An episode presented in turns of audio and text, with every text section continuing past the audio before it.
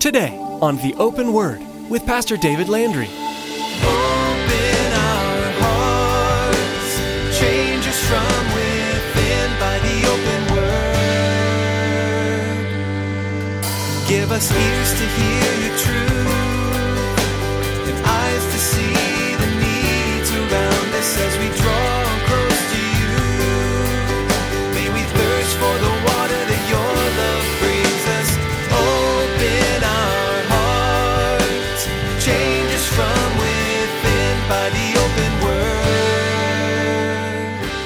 There's a grand difference between these two thoughts. I need to work harder versus I need to draw closer. And one of those, the, the one is a grand dependence upon what myself can accomplish. I need to work harder. That's something that I do. But when I understand I need to draw closer, then it's focused on the reality of what's already been accomplished for me in Christ, what Christ has already done on my behalf. And I focus on that. And in that, that's where I see the changes start coming to me. It's not a forced thing at that point in time. All of the world religions attempt to teach man how to work their way to God. However, despite man's best efforts, he can never reach enlightenment or perfection. In today's message, Pastor David teaches us that what differentiates Christianity from all other religions is that Christ's followers come to the Lord fully admitting that they can never obtain perfection in their own strength. Instead, believers approach God by faith.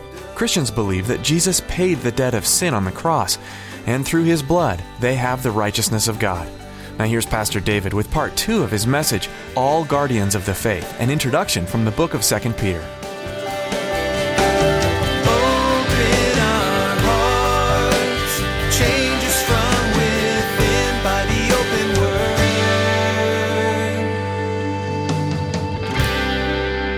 That religion is pure and genuine. It's like the good axe with which a man can chop all day long, in which there's no flaw and which does not get dull, which answers all the purposes of an axe. Any other religion than this, he says, is worthless. Any other religion than this is worthless. Second Peter is written by Simon Peter. We remember him, that gruff, rough old fisherman. I don't know how old he was, but he was a fisherman. His mouth was a size 10 and a half double E, because of always putting his foot in his mouth. Okay? And yet the Lord Jesus brought him on as a disciple. And even in all of his failings as a disciple, the Lord Jesus called him an apostle and sent him out, even with those failures. He was gifted in evangelism and he was used in planting of many churches and he was persecuted for the faith. As a matter of fact, he was martyred by the faith. But he was also an encourager of the church, and this is the Simon Peter that writes to us here in these pages.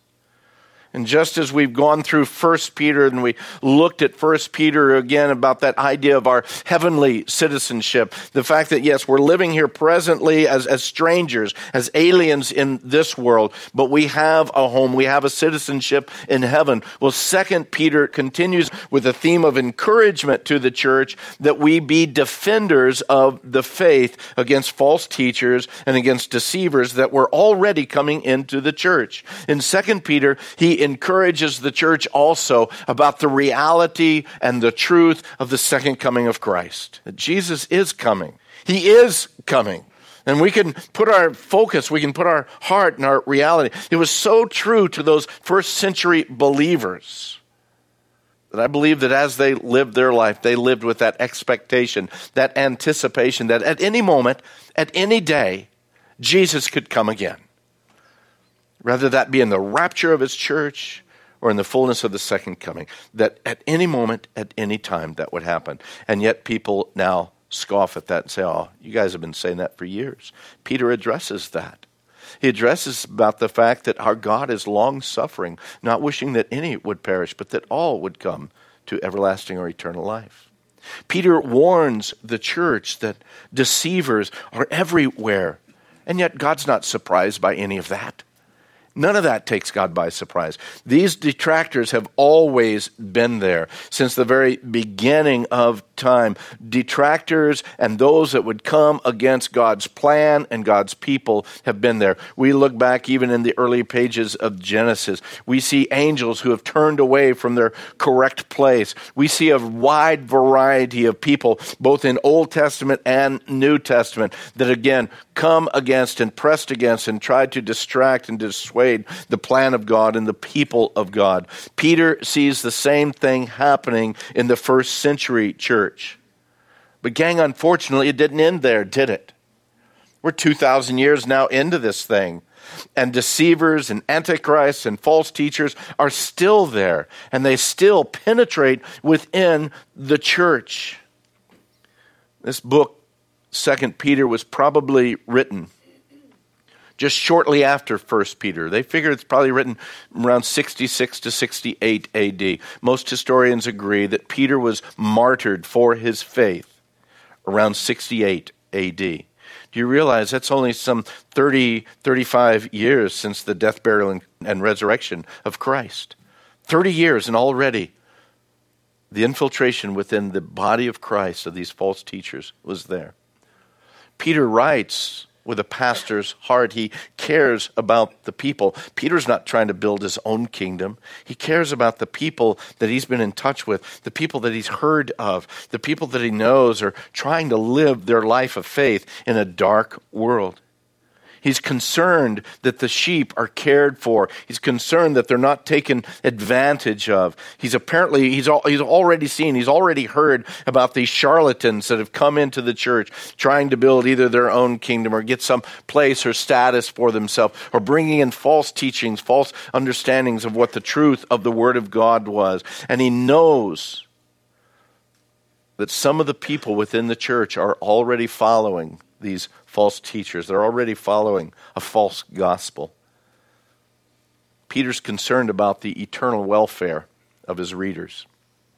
Apostasy, false teaching, deceptive leadership of the flock already within the church, the body of Christ needed to keep their attention focused on the plan and on the purpose of God and the reality of his return. That's what this book is about. Peter wanted the church to be aware but not be afraid. They needed to be found faithful and not be led away by these errors of the wicked, as he calls them. Peter calls for the church to be the guardians of the faith. Do you realize that you, yourself, seated there this morning, if you call Christ as your Savior, you have been appointed as a guardian of the faith? Yes, you but I don't know enough about the faith, then you need to learn. You need to learn so that you're not deceived and so that you can bring loving correction to those that you know that may be being led astray or may not even know the truth and the hope of the gospel. We, not as pastors, not as leaders, but we as the body of Christ, are called to be guardians of the faith. That's why we find in 2 Peter this tone and, and certain statements that, that speak very much about the responsibility of the believer to live his or her life in full accordance with the will and the plan and the purpose of God. And Peter makes these statements, these very, very clear statements that are possibly going to cause some wandering believers to maybe even doubt their salvation. And I think that's a good thing. Because if we're wandering from the truth and faithfulness to the scripture, maybe we do need to doubt our salvation. Well, Pastor, I, I need the encouragement of it. And get your encouragement from the Spirit of God working within you. Not because I'm going to come and pat you on the back and say, oh, that's okay. That's okay. You're probably saved. That's not going to work at the end of the day. At the end of the day, when the word says, every man at the end will stand before God in judgment. But my pastor said that I'm okay. Don't you dare say that. I'm not going to apologize. I'm not going to try and soften the words of Peter. What I am going to try to do, though, is to bring it into the context of all that the Word of God says including those very words of Jesus. And at times, yeah, some of you are going to be very uncomfortable with what's being said. It's not going to be a feel good book, but hopefully it's going to be an instructive book. It's in the very first chapter where he makes that declaration. Therefore, brethren, be even more diligent to make your call and election sure, right at the very beginning. And then throughout this whole short book, as we continue on, I want you to be challenged to assess your own walk in Christ your walk as a believer, and your commitment to the things of God. I want you, through the Word of God and by the Spirit of God, to say, Lord, where am I in the midst of this? I've been going to church for years and years, and these things, they're, they're not real in my life. Then find out why they're not real. At the end of the day, you don't have another chance, beloved. And my calling as a pastor is to bring as many into the kingdom as I can. And to make certain that those who believe that they are going, that they really and truly are going.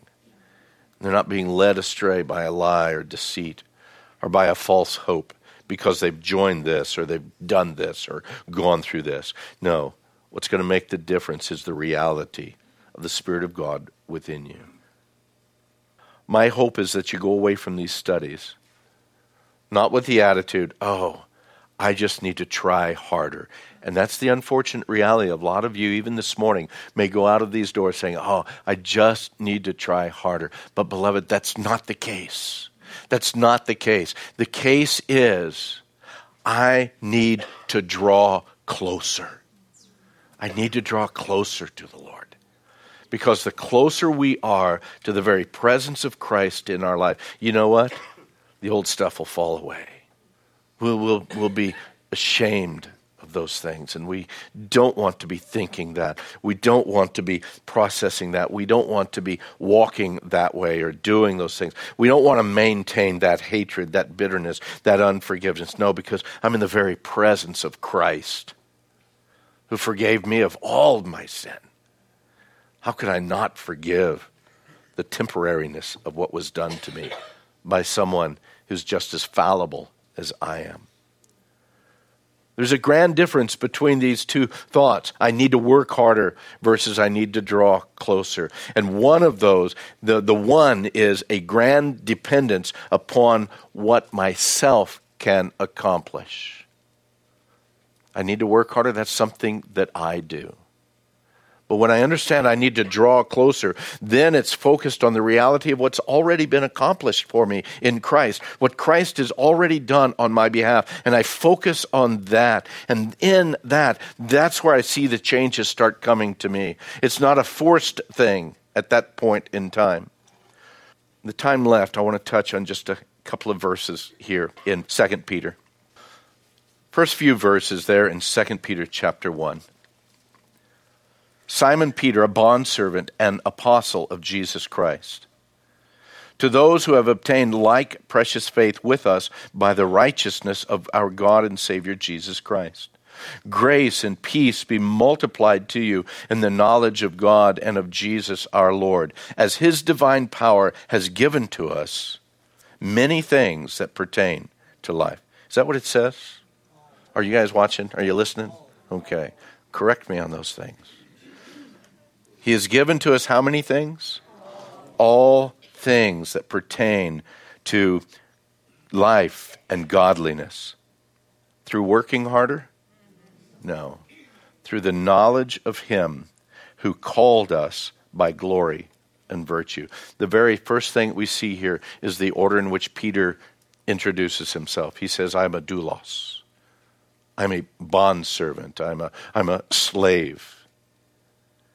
His life was no longer his. His schedule wasn't his. His plans and his futures no longer his own. He was a slave to King Jesus, and he lives his life in doing his master's bidding and for the master's good pleasure. He understands that. But you know what? Every one of us are called into that same calling.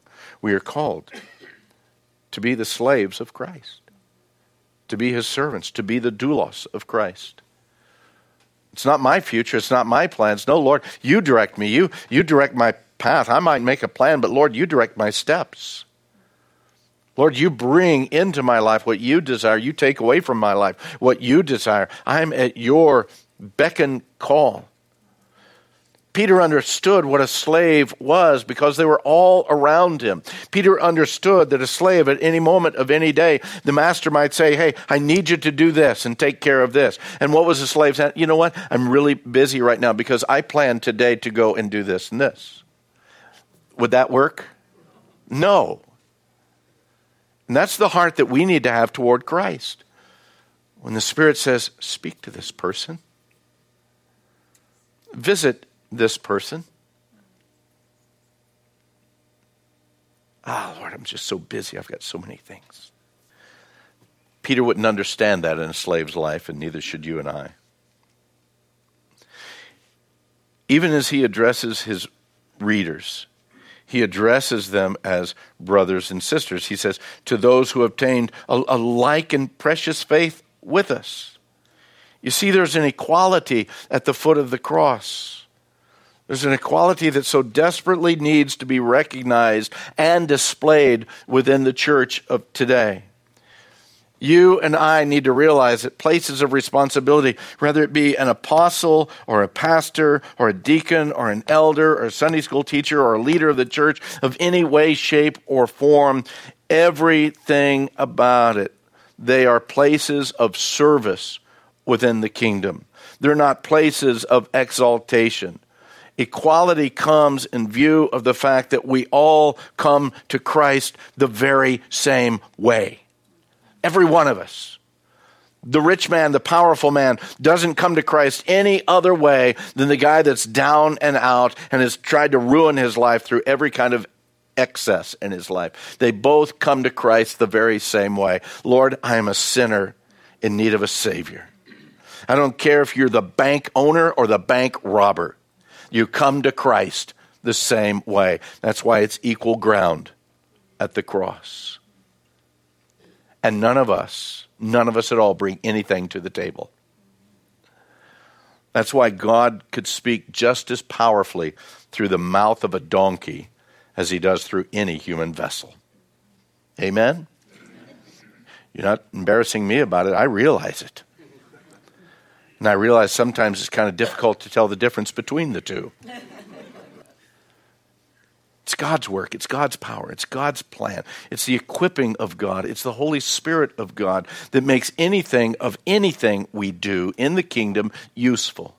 And as soon as it becomes something that I'm capable of doing through my own powers, through my own abilities, guess what? It ends up being wood, hay, and stubble and it gets burnt up at the end of the day.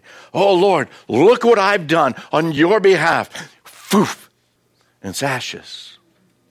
How about, Lord, what you've done, what you have done through a cracked, chipped, stained, soiled vessel?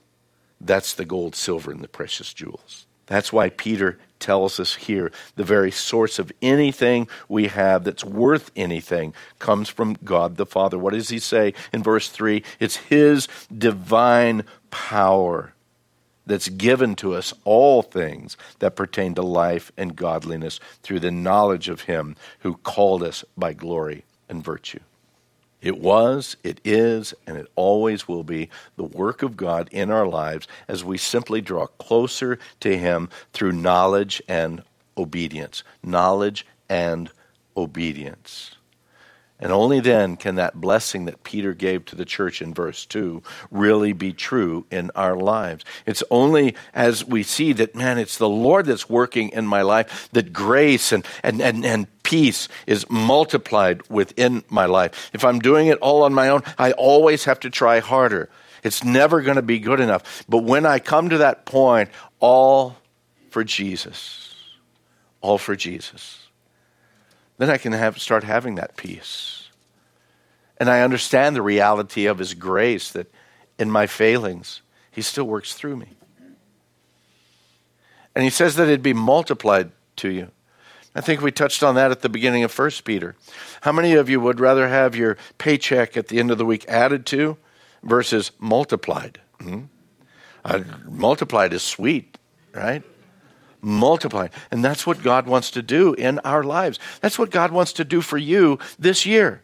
He wants to multiply His grace and His peace within your life. And some of us, I know, we need a we need a multiple of grace in our lives. And some of you, I know this morning, you need a peace multiplied in your life because life is just an absolute turmoil right now. Oh, that the peace of Christ might reign and rule in our hearts and lives through Christ Jesus.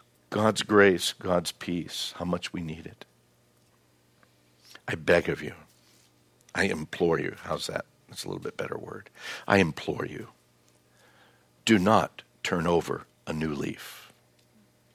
It's probably moldy on the other side anyway. How about simply turning a new direction? You see, turning a new direction calls for repentance. Says, Lord, I've been going the wrong way. It's not that I hate you, God. It's just that I haven't loved you with everything that I am. All that I am. Turning over a new direction and press into your relationship with Christ to help you understand how that new direction begins in our lives. I want to close with one more word from C.S. Lewis from Mere Christianity. How is it that my life is changed day by day? I love what C.S. Lewis says here. And it's convicting, yes, even to me.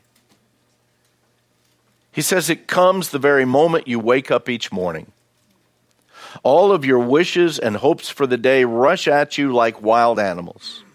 And the first job each morning consists simply in shoving them all back and in listening to that other voice taking that other point of view, letting that other larger, stronger, quieter life come flowing in, and so on all day long.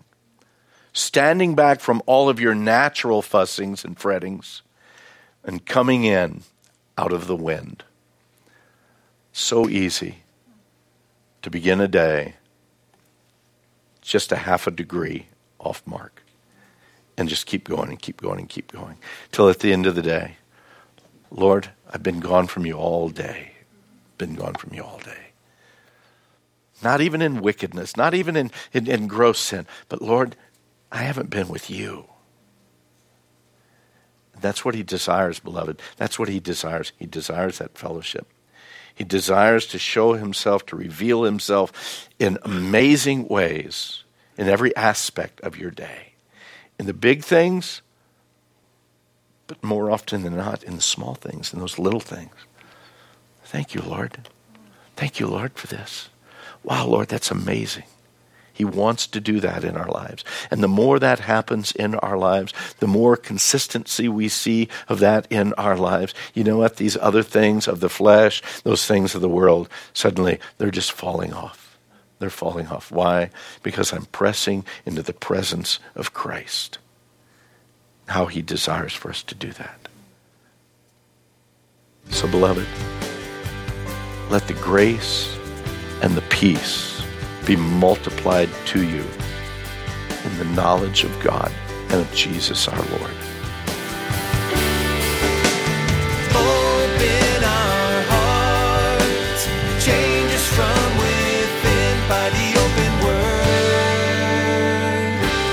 It's easy to overlook the smaller books of the New Testament, such as this short letter of 2 Peter. That's why it's so great to have a teaching like the one you heard today, where Pastor David was able to remind us of its importance and take us deeper into the meaning behind the words. If you want to keep studying through these audio messages, Pastor David is here to share with you how you can do that. Thanks, Chris. The Open Word has an archive of previous messages ready to be listened to, downloaded, and shared at theopenword.com simply click on the Teachings link at the top of the page. You can also take the open word with you as you go by subscribing to our podcasts. This can be done through our website or by searching for The Open Word on iTunes. By subscribing, you'll have sound biblical teachings with you anytime and anywhere. Thanks, Pastor David. In his letter, the Apostle Peter spoke forcefully of the coming day of the Lord, where the earth will pass away and everything here will be gone. He gives us instruction on how we should live in light of this fact and encourages us to diligently pursue godliness.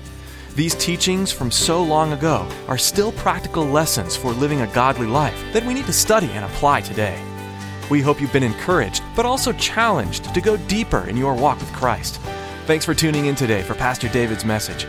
Be sure to join us again to continue studying 2 Peter right here on the Open Word.